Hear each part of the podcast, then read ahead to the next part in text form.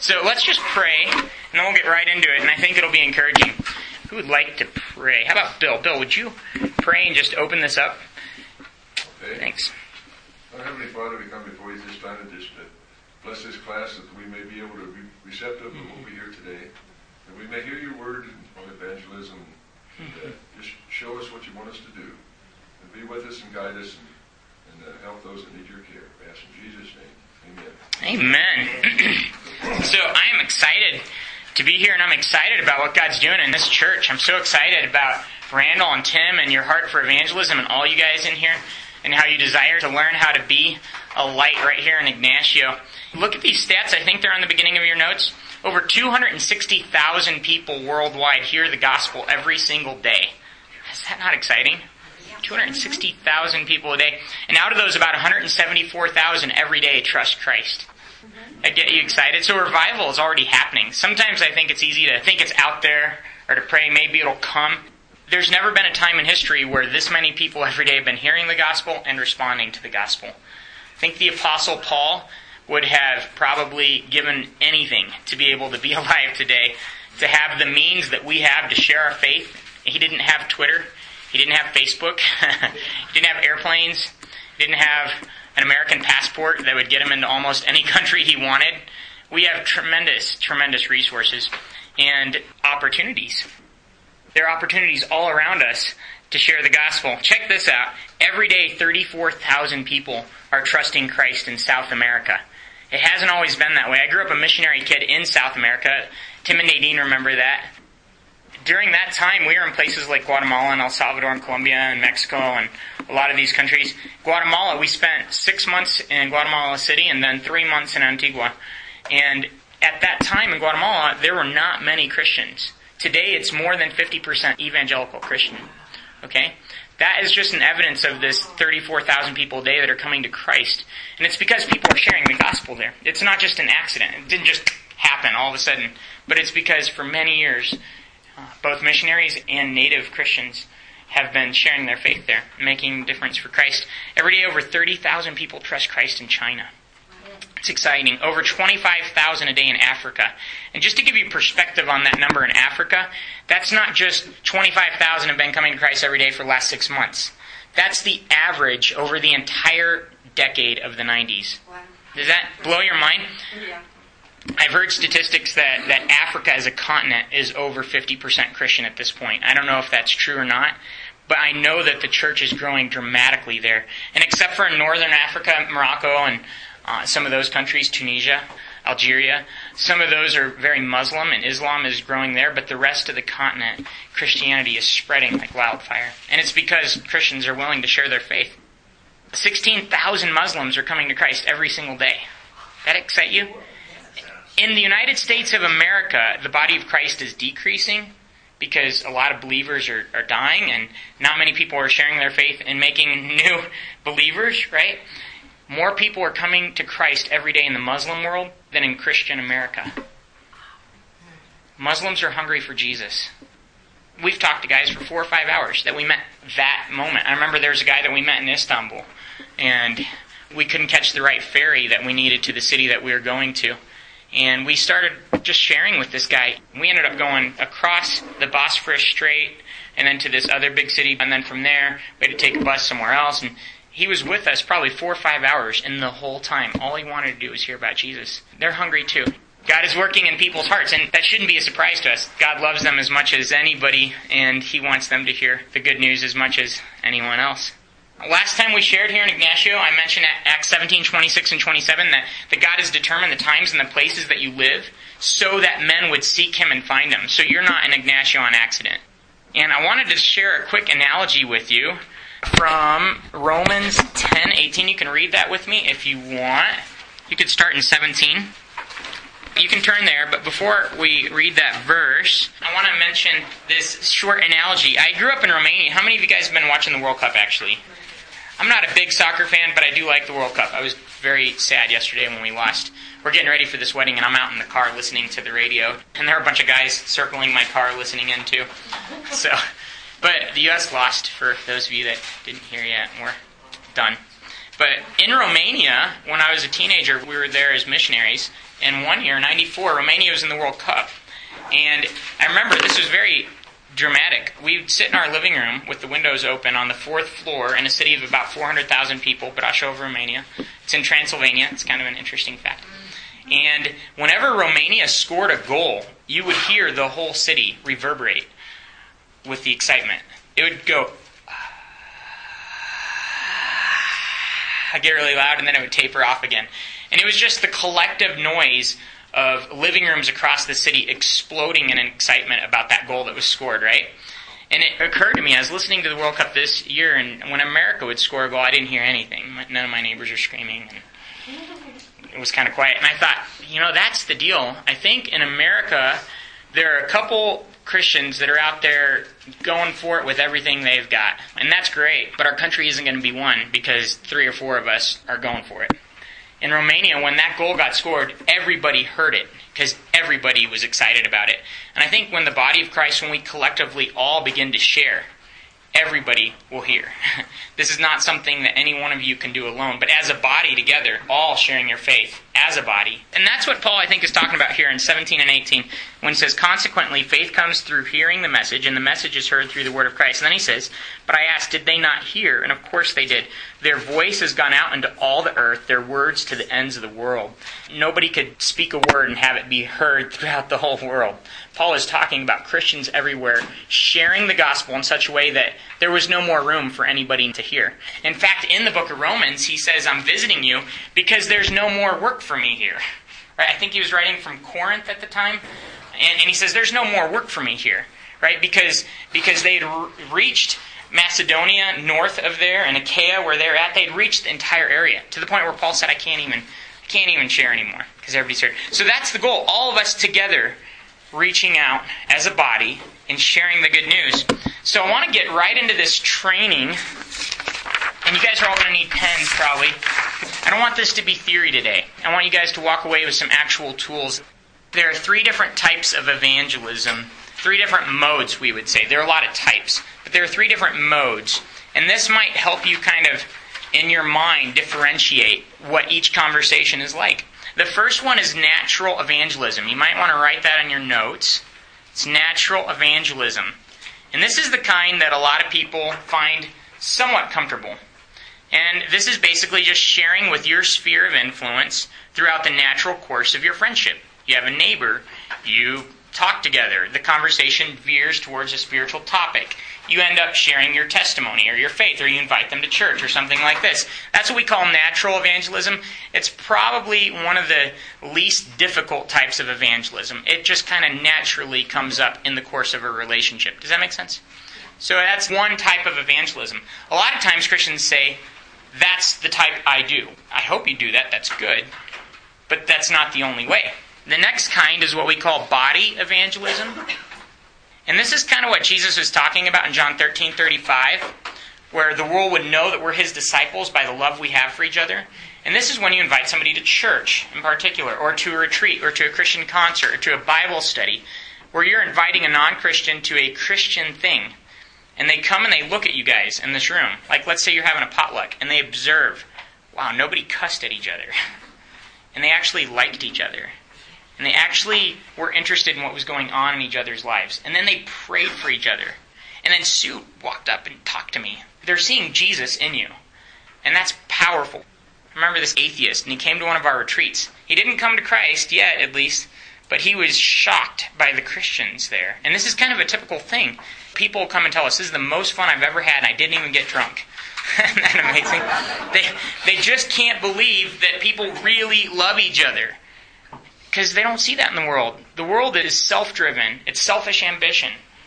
And it's me, me, me. And then they come and they see the body of Christ, and it's, it's not me, me, me. It's we want to love each other. We want to serve each other because we love and serve Christ, right? So that's the body witness. So you got the two, the natural witness, the body witness. Now the third is the most difficult, guys. It's the most difficult. It's the one Christians oftentimes don't want to do.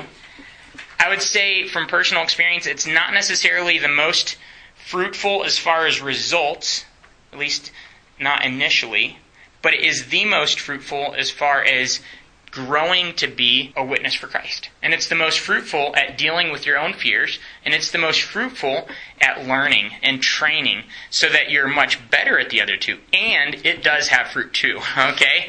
And that's what we would call the ministry witness or ministry evangelism. That's when Tim calls you and says, let's go share our faith together. And you think, oh, I don't want to do that. It terrifies me. Well, maybe not all of you think that. Some of you might enjoy it. But that's when you're actually going out, meeting people you've never met before with the intention and purpose of getting into a spiritual conversation with them. Now, unfortunately, in America today, a lot of Christians have almost come to believe a lie that that is wrong, that we shouldn't do that we have college students at times say, that's wrong, just to go up and you got to befriend them first. You got to get to know them first. And I would, I would challenge you to look at Scripture. The first two types of evangelism are almost non existent in Scripture. Ministry evangelism happens on almost every page of the New Testament, at least in the book of Acts. What did Peter do in the beginning of Acts? He's talking to thousands of people he's never met before. Look at the book of Romans. We just quoted from it. You go to the last chapter, he's talking to people, I think it's a Epaenetus, that was there at Pentecost, that became a Christian there and became a leader at the church in Rome.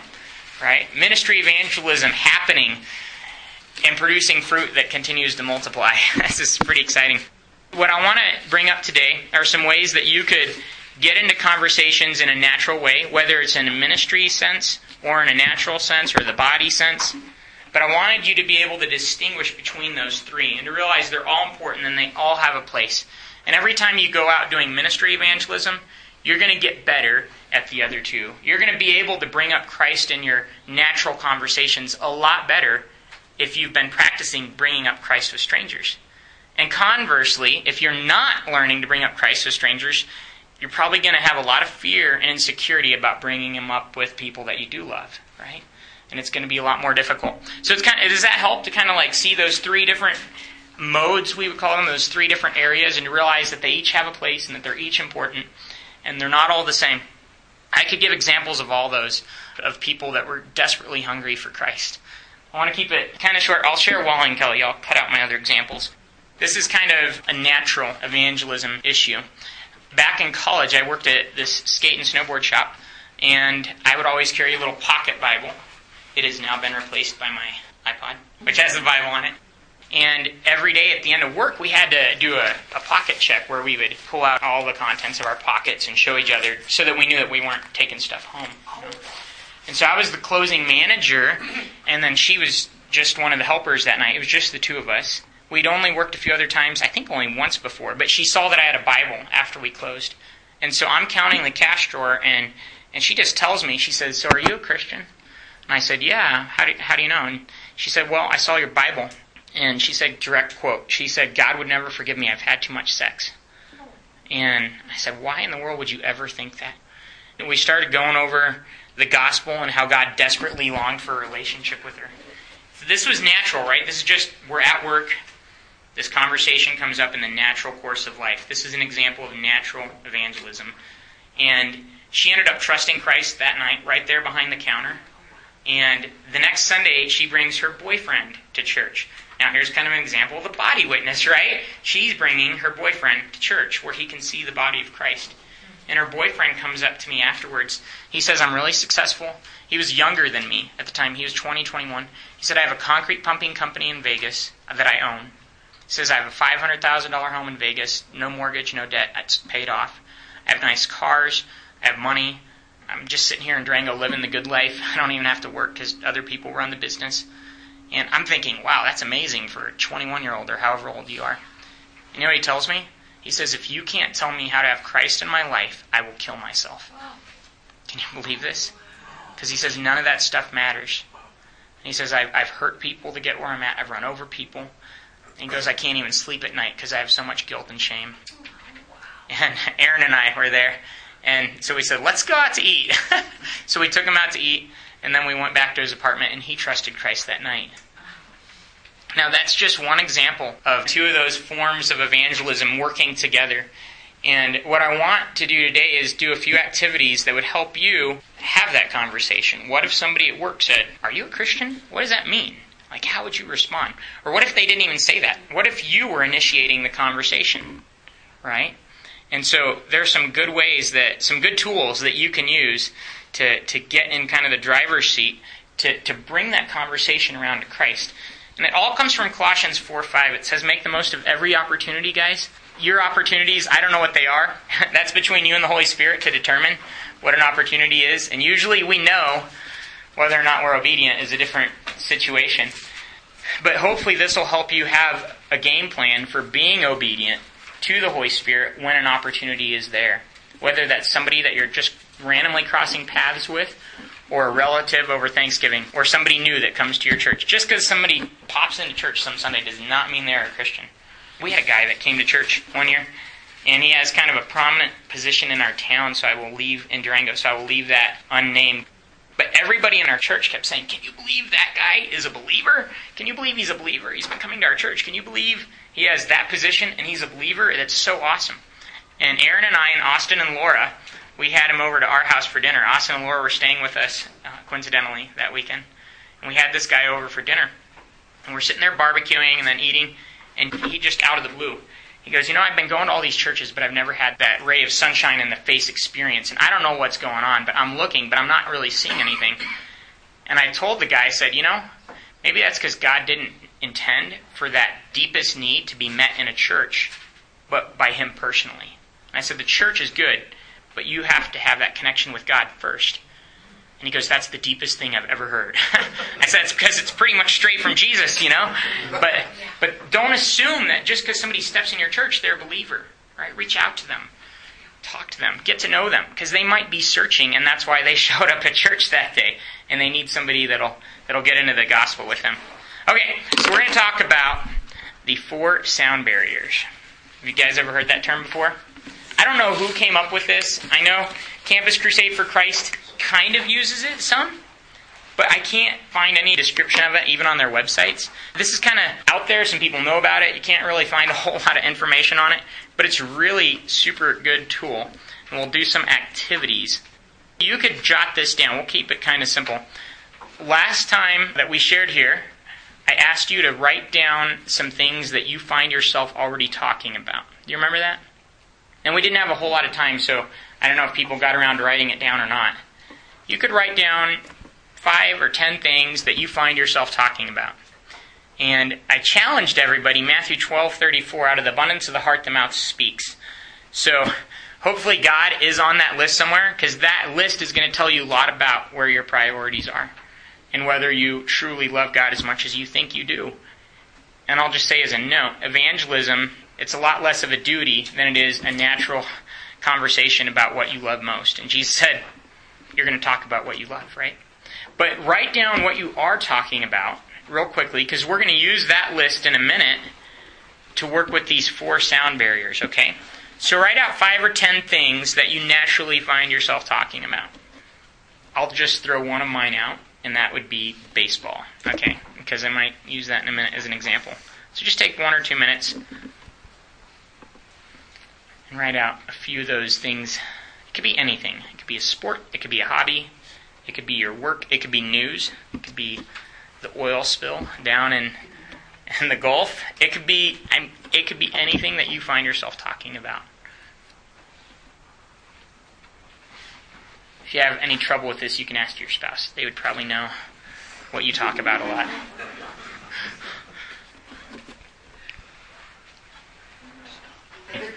What? Yeah, absolutely weather counts. Yeah, definitely. If you talk about it, write it down. keep thinking while I talk and keep writing. But if you're thinking about opportunities, they're likely going to come up more often in the natural course of your life. And probably, if you can find the five or ten things that you're talking a lot about, I bet those are going to be opportunities whether you recognize them or not. You'll be in a conversation about the weather with your neighbor. Whoa, that's an opportunity. So if we can start to learn how to take these natural conversations that are occurring and get to the gospel from them, that's powerful. So, okay, hopefully you all have five or ten, but we're going to keep going. If you don't, that's okay, because it'll all make sense as we go along, and maybe more will come to your mind later. These four sound barriers represent four specific times in sharing the gospel where noise has to come out of your mouth and you naturally don't want it to, okay? Maybe you aren't super excited about noise coming out of your mouth, but it has to if this person's going to hear about Christ, right? Romans 10:14. How can they hear unless somebody preaches to them? Okay, so each one of these has to be crossed intentionally. They don't usually just randomly happen, although sometimes they might. Might be like this guy, Wally, that said, I'll kill myself if I don't hear about Christ. Wow, that's awesome. The first sound barrier, guys, is just meeting somebody and starting a conversation.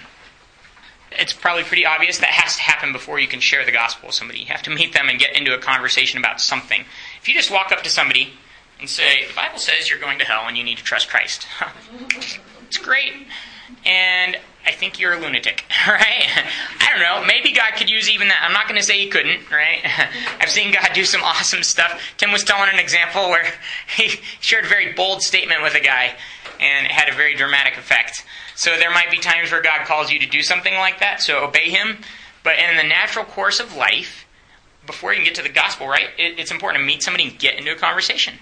So how would you do that? How would you meet somebody that you don't know? Let's say you're in a coffee shop. Anybody have an idea? How would that work? Have you looked at the news lately? Yeah, okay, that's something. Yeah, golly, I can't believe what's going on. That Gulf spill is driving me crazy. Yeah. So what just happened? What did you just do? You took the initiative, right? And you're picking something that's out in the open, everybody's thinking about it, and most people are going to go, yeah, I can't believe that thing. That, drives me nuts. What's BP thinking down there? You know? Right? All of a sudden, there's this conversation that has just started. What if you don't say anything else? What if you just end there? What happens? It's probably the end of it. If you want to get a conversation going and keep it going, often, exactly what you did, questions are the key. Questions are the key. If I'm standing in line at a coffee shop, it's real easy to say, What's the best thing on the menu? What's your favorite drink here? Or, gosh, have you seen what's going on in the news? Or if there's a long line, you could say something like, oh my gosh, this is a long line, isn't it? How long have you been waiting? I don't know. You could be creative. Just think of different questions that might come up. Find something on that person that you could connect with. I remember we were in Romania once. We picked this one guy, and it was me and a few of our students. I said, now, how are we going to get into a conversation with that guy? We looked at him for a minute, and then it occurred to us I had a video camera, he did. They're almost identical video cameras. So I just walked up to him and I said, Hey, can I look at your video camera? It's almost identical to mine. See right here? We just start comparing. And from there, we met this person and started conversation. See, that's pretty simple, right? Could you? Could any of you guys do that in here? Could all of you guys do that in here? Nadine can do that. Can do that. The, the gift of gab, I think they call it, is a wonderful gift from God to be able to put somebody at ease. And any of you guys can do it, whether you're natural at this or not. And the idea would be to kind of come up with your own personal questions that you could use frequently. Okay? And all of you guys could do that with a little bit of thought. And that's something we're going to do today. And this is a good book, Tactics by Gregory Koukl. And it goes through a lot of this stuff, like asking the right con- questions to get into good conversations. And then using those to direct the conversation towards Christ. And I'll just summarize kind of what he says. Start with what questions? Start with what questions? That is showing the other person that you're interested in them and what they think. What do you think about that news situation that's going on? What is your favorite drink on the menu, right? And so you're starting a conversation asking them to tell you about themselves. And in this self driven society, not many people take the time to ask somebody their opinion and, and to figure out where they're coming from. That is kind it's polite, it's hospitable, and it's going to leave a very good impression with that person that you genuinely are interested in, in where they're at and what they think. As that conversation progresses, and we'll talk about using transition questions, you can start to ask that person what they think about spiritual issues. This is getting into sound barrier number two, which would be transitioning into a spiritual conversation from a natural conversation. So we're going from the Gulf spill to spirituality in general. Not necessarily the gospel yet, although that might come up kind of quickly. Mine is baseball. Okay, let's say I'm talking to somebody about baseball. Nadine is right there with me. What can I say that would start to transition in, in the direction of the gospel? I could say something like this. This is real natural. I did this with a guy in Walmart, actually. This guy said, he saw my Cardinal hat. He said, Are you a Cardinal fan? I said, Yeah. He goes, Me too. And it turns out he was a believer. But anyway, I could ask somebody, Who's your favorite team? Who's your favorite player? Get that what information from them. And then I can share mine with them too. They'll probably even ask me, What about you? What's your favorite team? Okay, I could say, I love the Cardinals and I really love Albert Pujols. This guy's awesome. He's one of the greatest players that's ever played, but I respect him for something even bigger. He really takes a stand for his faith. And he's very public about that. Okay? Then I could just say, now what about you? What do you what's what's your faith? What do you believe about spirituality? See, that was a very non-awkward transition from a natural conversation about baseball into a spiritual conversation. Does that make sense? I haven't shared the gospel with this person yet, but I've asked him again that what question in such a way that we're directing the conversation towards the gospel. Right? And it's real natural. Okay, so skip to activity number two.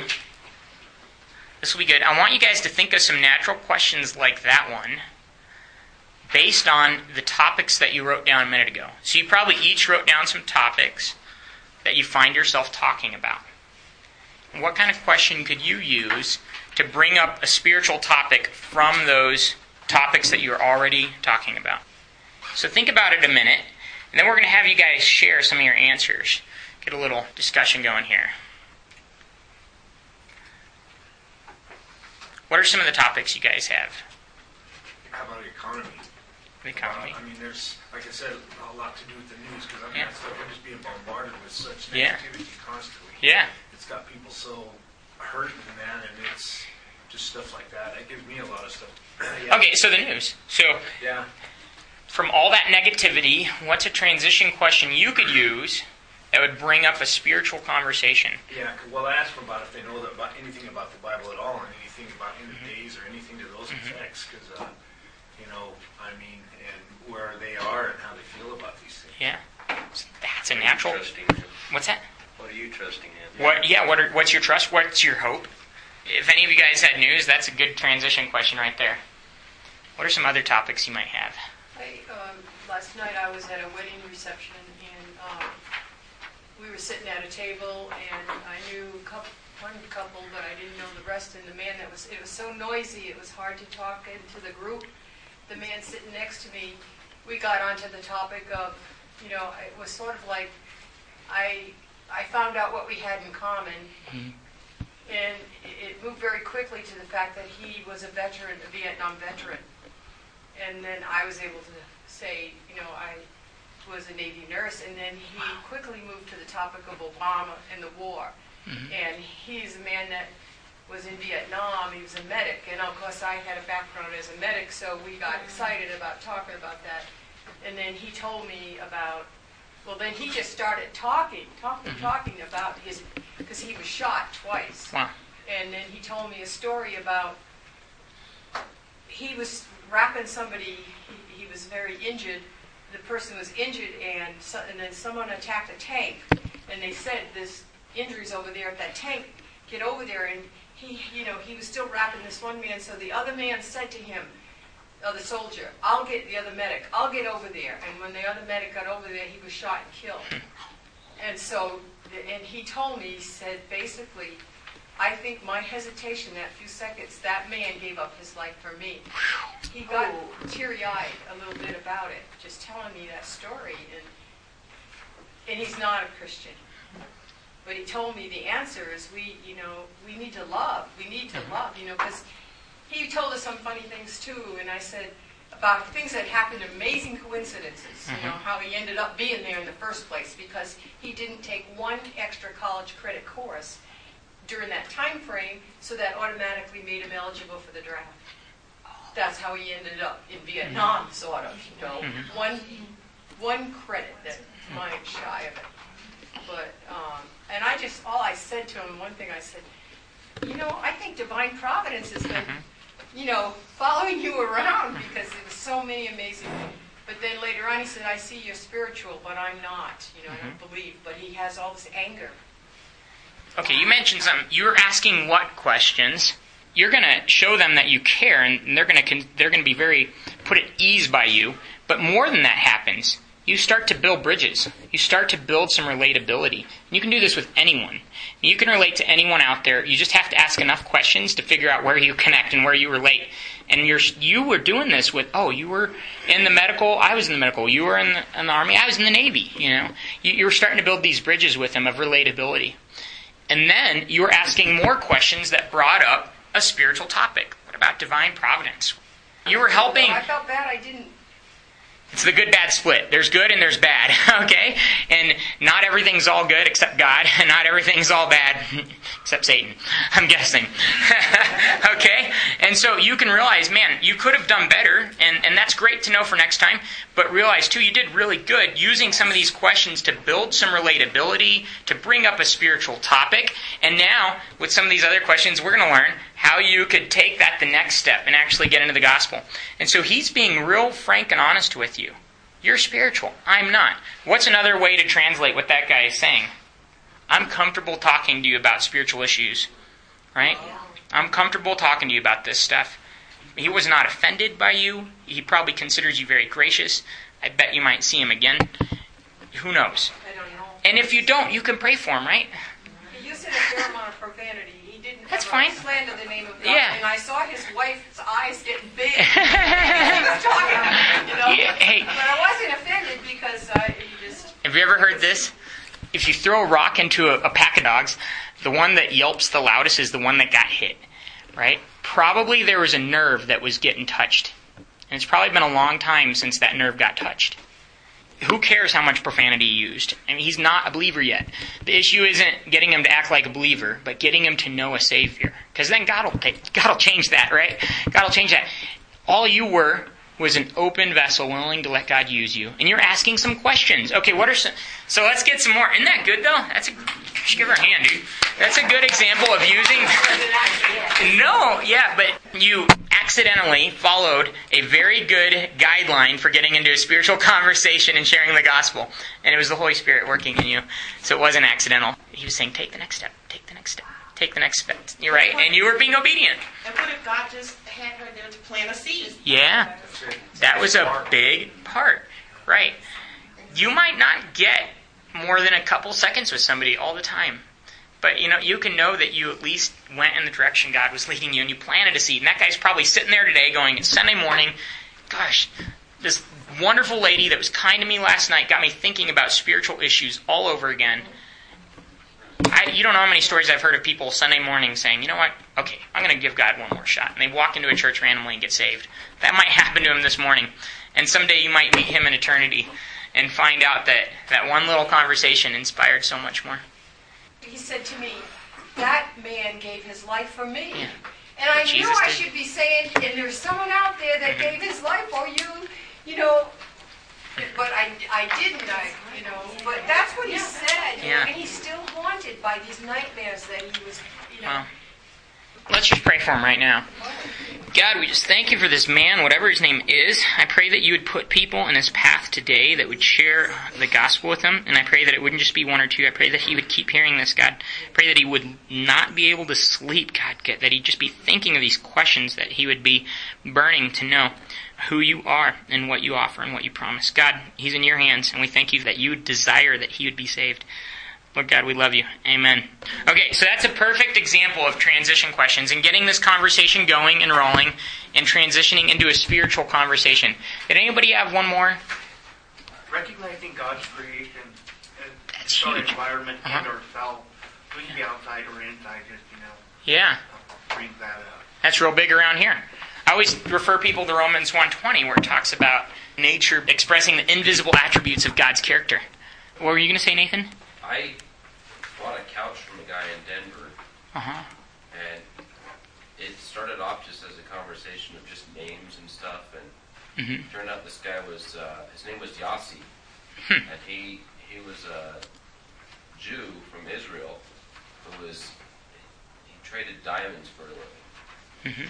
And you know, he lived in Denver, and it was really interesting because he started asking me about my family and my kids' names, and started asking, you know, he wanted he recognized, I guess, I don't know, maybe some of the names were biblical or something, but started asking me if, oh, was that name from the Torah, or you know, like, fascinating conversation because he talked about the news, and uh, this guy was completely, he was a non-religious Jew. Mhm. And he had such a high level of anxiety about war and, Mhm. and what's going to happen to Israel and You could ask what questions right there again. Gosh, what do you think the significance of what the Bible says will happen in Israel is? Whoa, okay. I was talking to a, a Jewish guy in Telluride on the gondola, and we were just asking some what questions with that guy, and it was bringing out all sorts of stuff. I mean, it was unbelievable. You'll find if you just take the initiative to be kind and ask some questions, your conversations are going to go in that direction pretty naturally, especially if that's your goal and your intention. You could even throw out leading questions, and he gets into that in this book a lot too. I would, you know, I would ask people, "What did you do last weekend?" Okay, because I know they're probably going to ask me, "I partied, blah blah blah." What did you do last weekend? And then I can tell them what. What's something you did this weekend? I went to church. Really? You went to church? What church did you go to? Oh, ICC. Really? Is that a Christian church? Yeah, it is a Christian. What What about you? What kind of background do you have in that? So you can ask a leading question like that that will pretty naturally get you in to the gospel as well. Okay? Okay, so hopefully you guys have some natural questions that come out of conversation topics that you already have that would help you bring up a spiritual conversation. Now that's not the end of it though. If you end at a spiritual conversation, that's a seed planted, right? And that's good. But hopefully you're not satisfied with all your conversations ending there. Right? Because you want to share the gospel with this person. You want this person to know about Jesus Christ. So you want to transition again. So the first barrier is meeting somebody and getting into a conversation. Second barrier is bringing up a spiritual conversation. The third barrier is actually going in the next step and bringing up the gospel from a spiritual conversation. So you're not just talking about divine providence now, which is kind of a spiritual conversation, but you're going the next step and talking about Jesus Christ and what he offers. That's the third sound barrier. Now, some ways that you could come up with this, you again use questions. And we've been mentioning some. I'm going to give you one. You got to write this down. It might yeah, it's right there. It's under sound barrier number 3. It says what has been your experience with Christianity? Just circle that thing. What has been your experience with Christianity? That is a very non-threatening question. It's another what question that you're trying to get information about them. You're inviting them to tell you about themselves, which they're going to be very happy about. And it's bringing up Christ out of a spiritual conversation. I did that to this guy at the train station. I had Kara, our brand new baby. She was four days old. It was right after we saw you. We saw Tim, and then we were going to the train, remember? That afternoon, Aaron took Eliana one way, and I had Kara in her stroller right next to this vendor. And I just asked him, I said, Is there a way to get back out from this direction? Because it kind of went back and around the train station. And he says, Oh, yeah, the door right there. And as soon as he said that, Aaron said, Okay, I'll be in there. So Aaron went through the door. And then I, I just turned around to the guy and I just said, So, how's business been today? He said, oh, Pretty good. I said, So you from Durango or what, what are you doing here? He said, Actually, I'm from Farmington. Okay, so again, these what questions. Where are you from? What, where, whatever. I'm trying to get information about him. And then I just said, Oh, that's interesting. Okay, here, here's the intentional direction setting. I said, I'm in full time ministry, and we were trying to get a little ministry started at the campus in Farmington. We just really don't have enough manpower right now. So hopefully in the next few years, it'll work out. But I said, What about you? What's been your experience with Christianity? Just use that question right there. It was pretty natural. Kind of transitioned quick because we didn't have a lot of time. But he took it. He goes, You know what? I went to Bible college. And I said, Really? That's interesting. I said, Where do you stand with Jesus right now? I thought the guy was going to cry. He said, Jesus knows where I stand with Jesus. And I just said, Really? So what does that mean? And he just started telling me the same old line. Oh, I'm really mad at organized religion. You guys ask him what questions. What do you mean by organized religion? Most people have no idea what they mean by that. yeah. um, but this guy, we see that question, guys, is like pure gold because it's a non-threatening way to bring up Jesus Christ in any conversation pretty quickly. You see that? You could think of some other ones, but don't forget that one. You might think of some others that you like more than that or as much as that, but use that one because it's really powerful. Now, here's the last thing I wanted to mention the last sound barrier. The last sound barrier is actually putting the ball in their court. A lot of Christians will tell somebody the gospel or parts of the gospel, but they never ask that person to make a decision. They never say, now you have to make a decision about what Jesus claims. See, it's another awkward point in the conversation, right? It feels kind of strange to say that. It feels almost like you're violating their boundaries, but by this point you've built a rapport with this person and you've been very kind and hospitable and tried to get information about them. So you hopefully have built enough of a connection, even in a short period of time, where you could ask a question like that or where you could put the ball in their court. If you don't invite the person to make a decision, then you're leaving the biggest part out because it's just a story if you don't let that person know that they have a decision to make. Jesus did this every time he talked to somebody. He challenged them to decide. He challenged them to follow him. Jim Elliot put it this way. He said, God, make me a T in the road, not just a milepost along the way, so that men would have to go right or left on facing you and me. Isn't that good? And that's what we want to be. We want to be the kind of people that'll be gracious and kind and friendly and hospitable and ask questions, be intentional about bringing up a spiritual topic in a very kind and hospitable way, and then turning around and saying, in love, but there's there's this T. And you're going to have to decide whether you follow Christ or reject Christ. And you can't go on living without making that decision. That's the fourth sound barrier. And there are some great ways to do that. I'm going to just mention one today, and then we'll be done. Okay, because it's about time to be done. But the four sound barriers again: meeting somebody and getting into a conversation. Awkward, but you found it's not difficult. If you are intentional and use some good questions, it's easy. Number two, bringing up a spiritual conversation. You can think through some questions beforehand related to topics that you're already talking about. Maybe it's news, maybe it's sports, maybe it's who knows what. You'll find that you can easily direct regular conversations towards a spiritual conversation. Number three, sound barrier number three, is actually bringing up the gospel out of that spiritual conversation. Again, potentially an awkward point. But again, with a conversation like, what has been your experience with Christianity? You've intentionally brought up Christ. And then from there, you can say, well, is it okay if I share my story with you about Christianity? Or you could say, could I share with you what Jesus promises? Could I share with you what Jesus said to you personally? There are a lot of ways that you could then bring up this spiritual conversation, including the gospel. And then finally, after you share the whole, all the points of the gospel, you can invite them to make a decision to trust Christ. The fourth sound barrier, the most important one, because it's actually letting them know they have to decide. And that's what Jesus did every single time. Okay? Now, I'm going to give you guys a tool. I got to keep that one. I don't know if they're enough here. I just grabbed everything out of my house. Four spiritual laws. Some people love them, some people hate them. I don't care what you think. It's just a tool. If you hate it, throw it in the trash can. I have a friend that became a Christian because he got a tract out of a trash can. Now he's the pastor of a church. It's pretty sweet.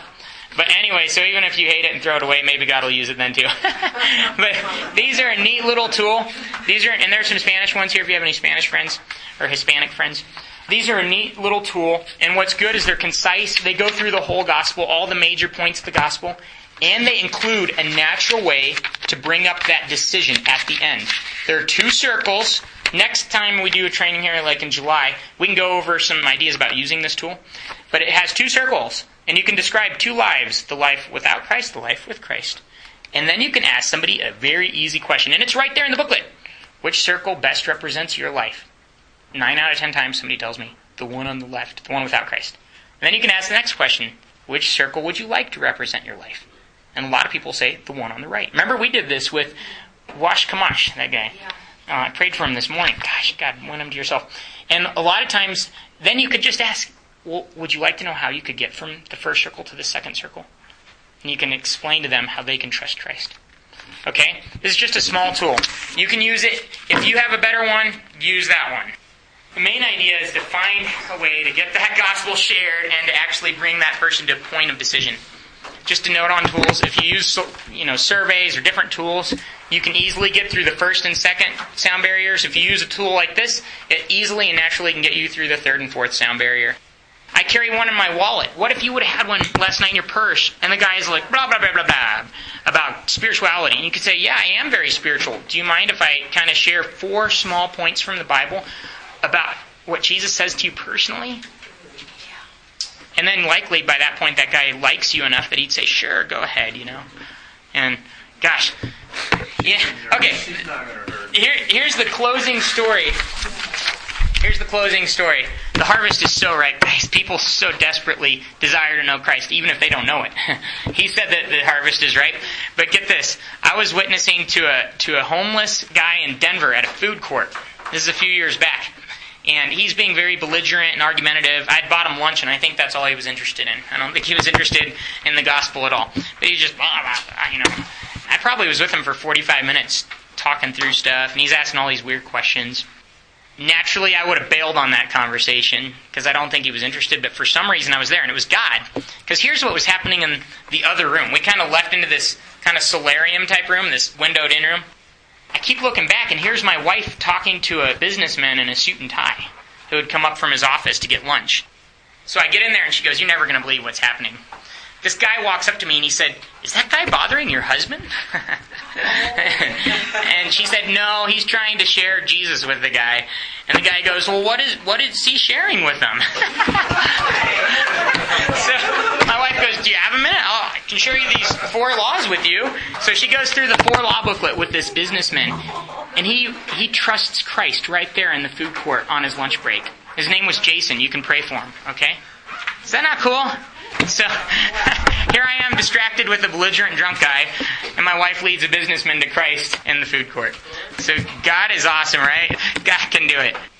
And I want to encourage you guys, take the initiative to share and to be intentional about trying to share. Let's pray. It's probably gonna Randall's gonna get mad at us if we don't get over there. no, he won't.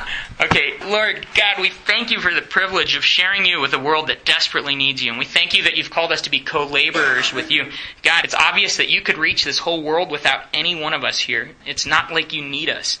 But God, it's tremendously encouraging and awesome that you've chosen to use us, God. What a privilege. I, am reminded of John the Baptist who didn't even consider himself worthy to untie your sandal, God, or, or the disciples that were overjoyed that you found them worthy to suffer persecution for you, God. And I realize that so often my heart does not see evangelism as an opportunity or a privilege, but rather as a duty that I'm not interested in. God, so change my heart. God, I want to be excited about the privilege to take a step of faith, trusting you Lord God, you're so awesome. We love you so much. Amen. Guys, do it in the power of the Holy Spirit. okay? Trust Him and ask Him to be a part of those conversations.